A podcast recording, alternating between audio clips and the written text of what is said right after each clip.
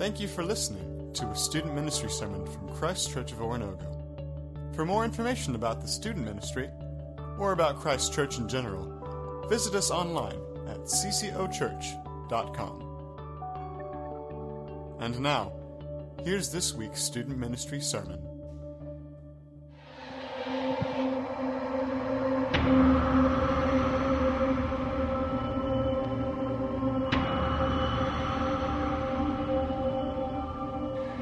So tonight we're going to look at the first letter that Paul wrote to one of the churches that he served, and it's called Galatians because it was written to a group of Christians living in a place called Galatia.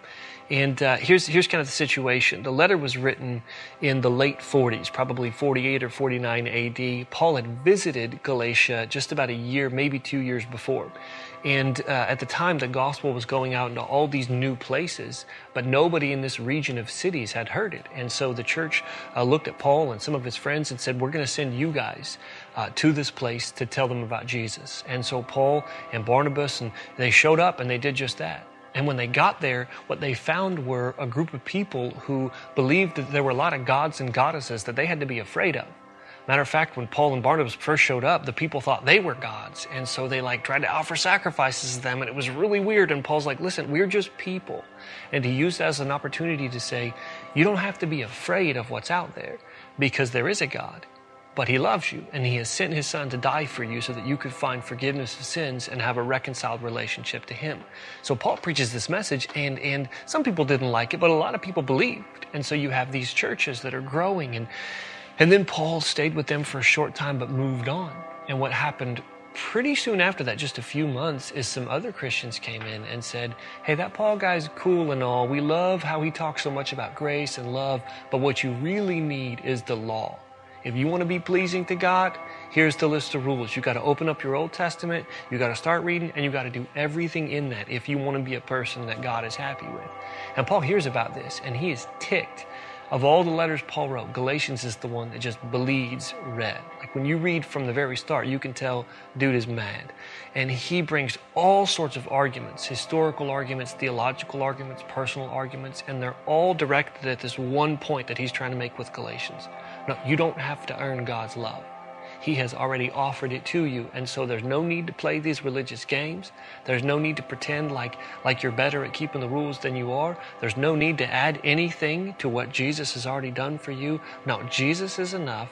His sacrifice is sufficient, and you can just take the mask off and let the gospel in. That's what Galatians is all about. So tonight, we just encourage you to lean in and listen as we talk about surrendering to the change by receiving grace.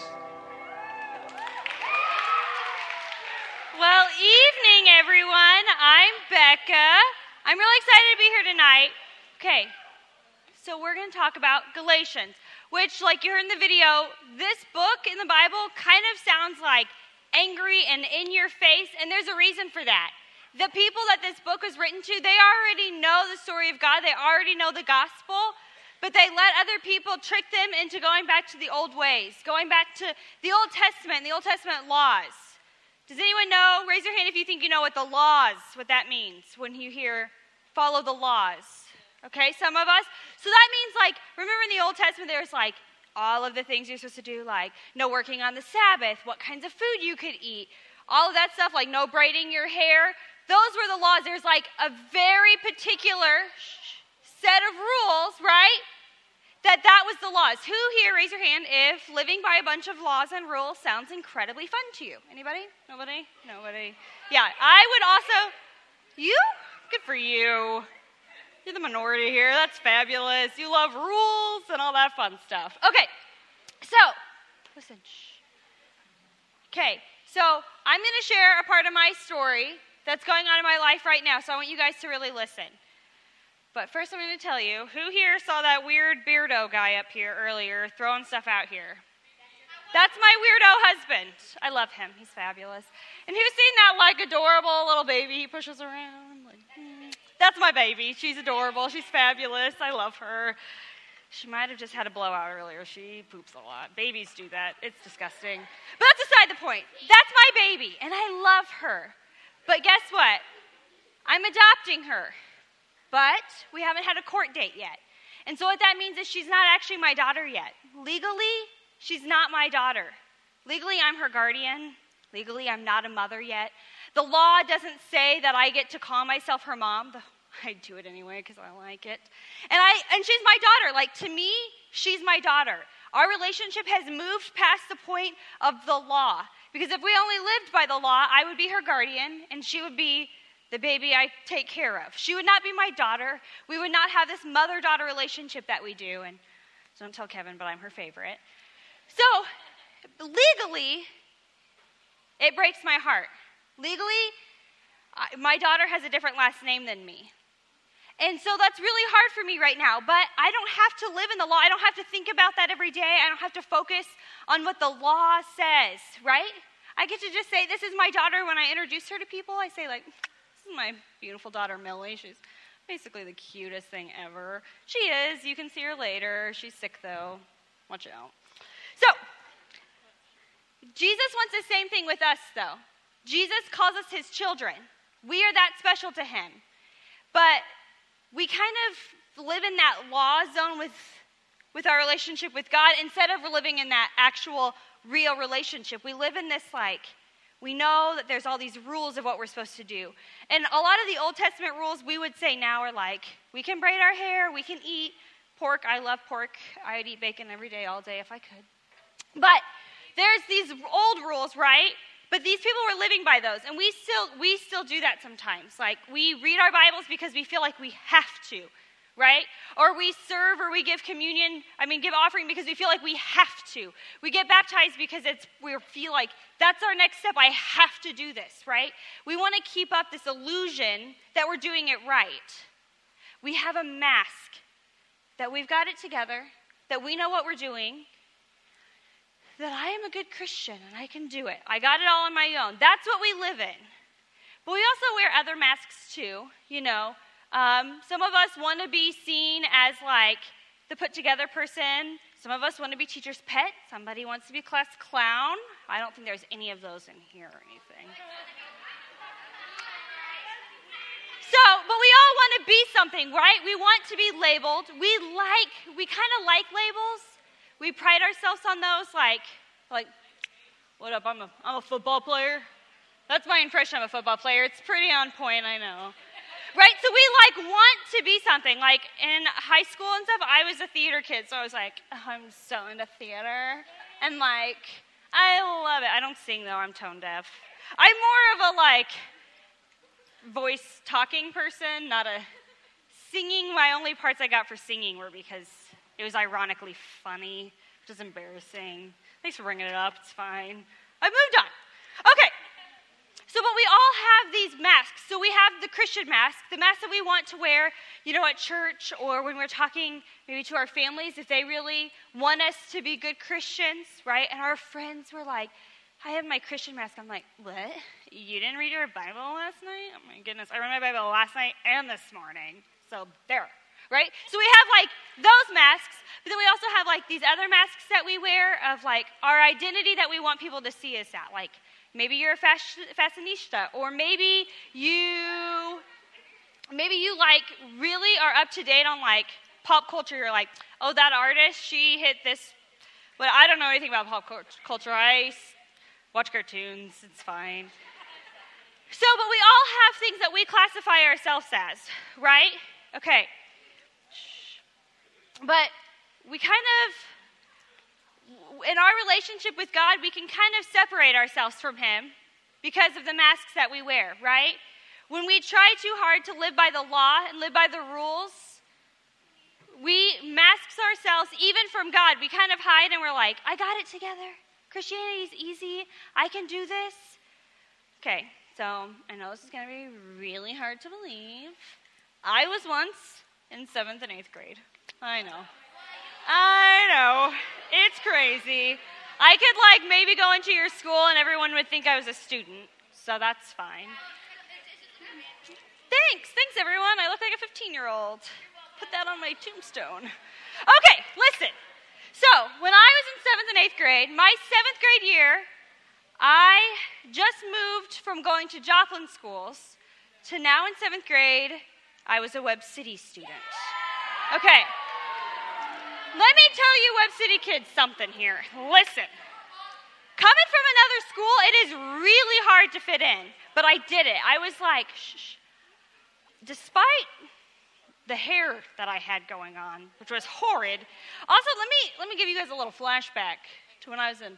We did this thing with our hair where you just pull it all back, and then who here has seen those little butterfly clips? You just clipped them all in your hair until all of your hair stayed, and it was weird. But that was the thing. So despite that being my hairdo and my we don't have braces yet, buck teeth, and my humongous eyeballs, I kind of got in with the cool group because I was new and I was the new girl, so they let me in. It was really cool. I had to work super hard to fit in with them because this group of girls, they'd all been friends since kindergarten and first grade.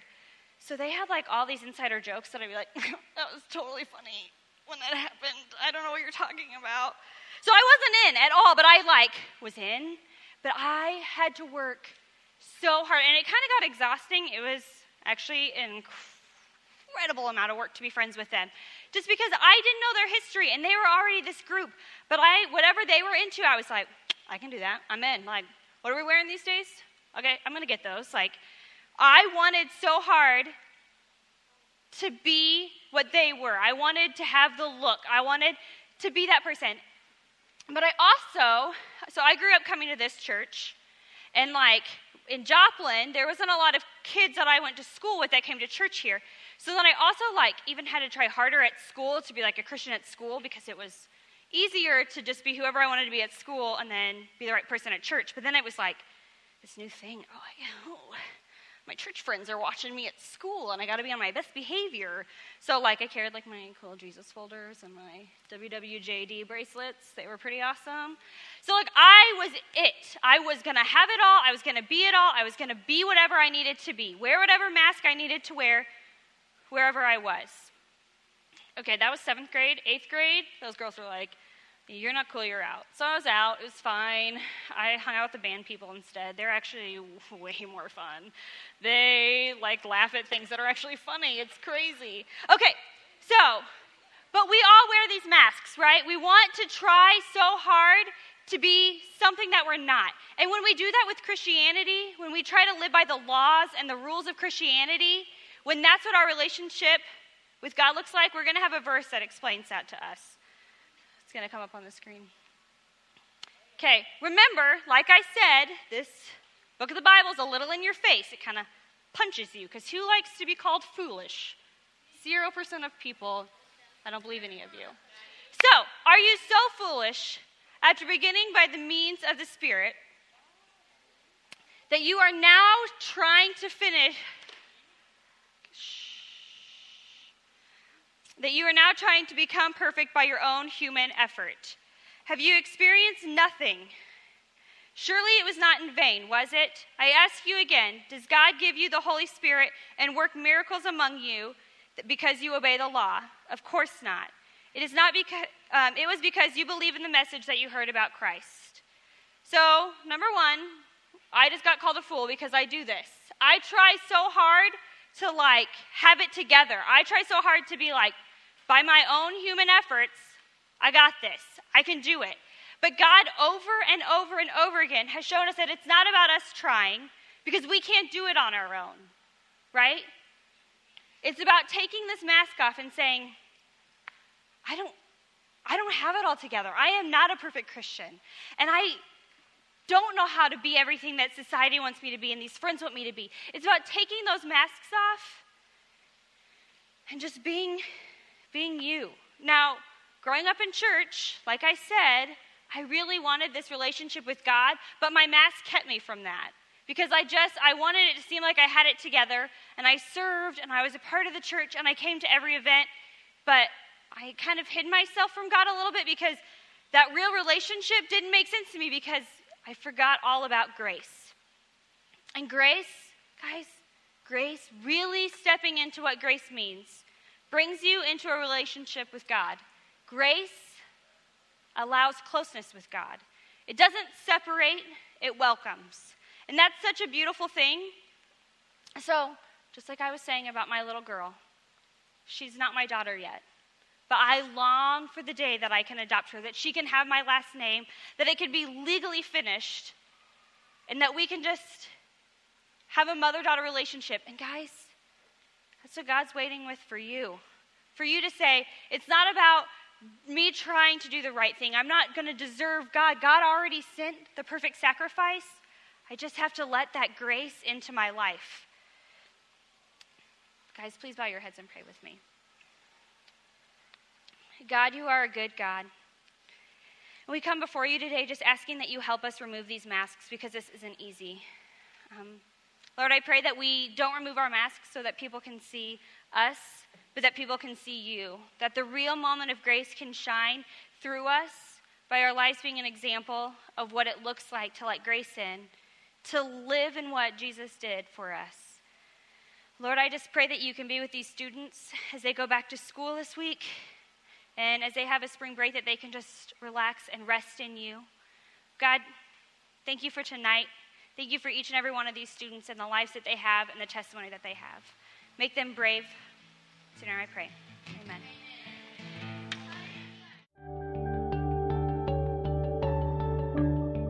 Amen. Thank you for listening to a student ministry sermon from Christ Church of Oronogo.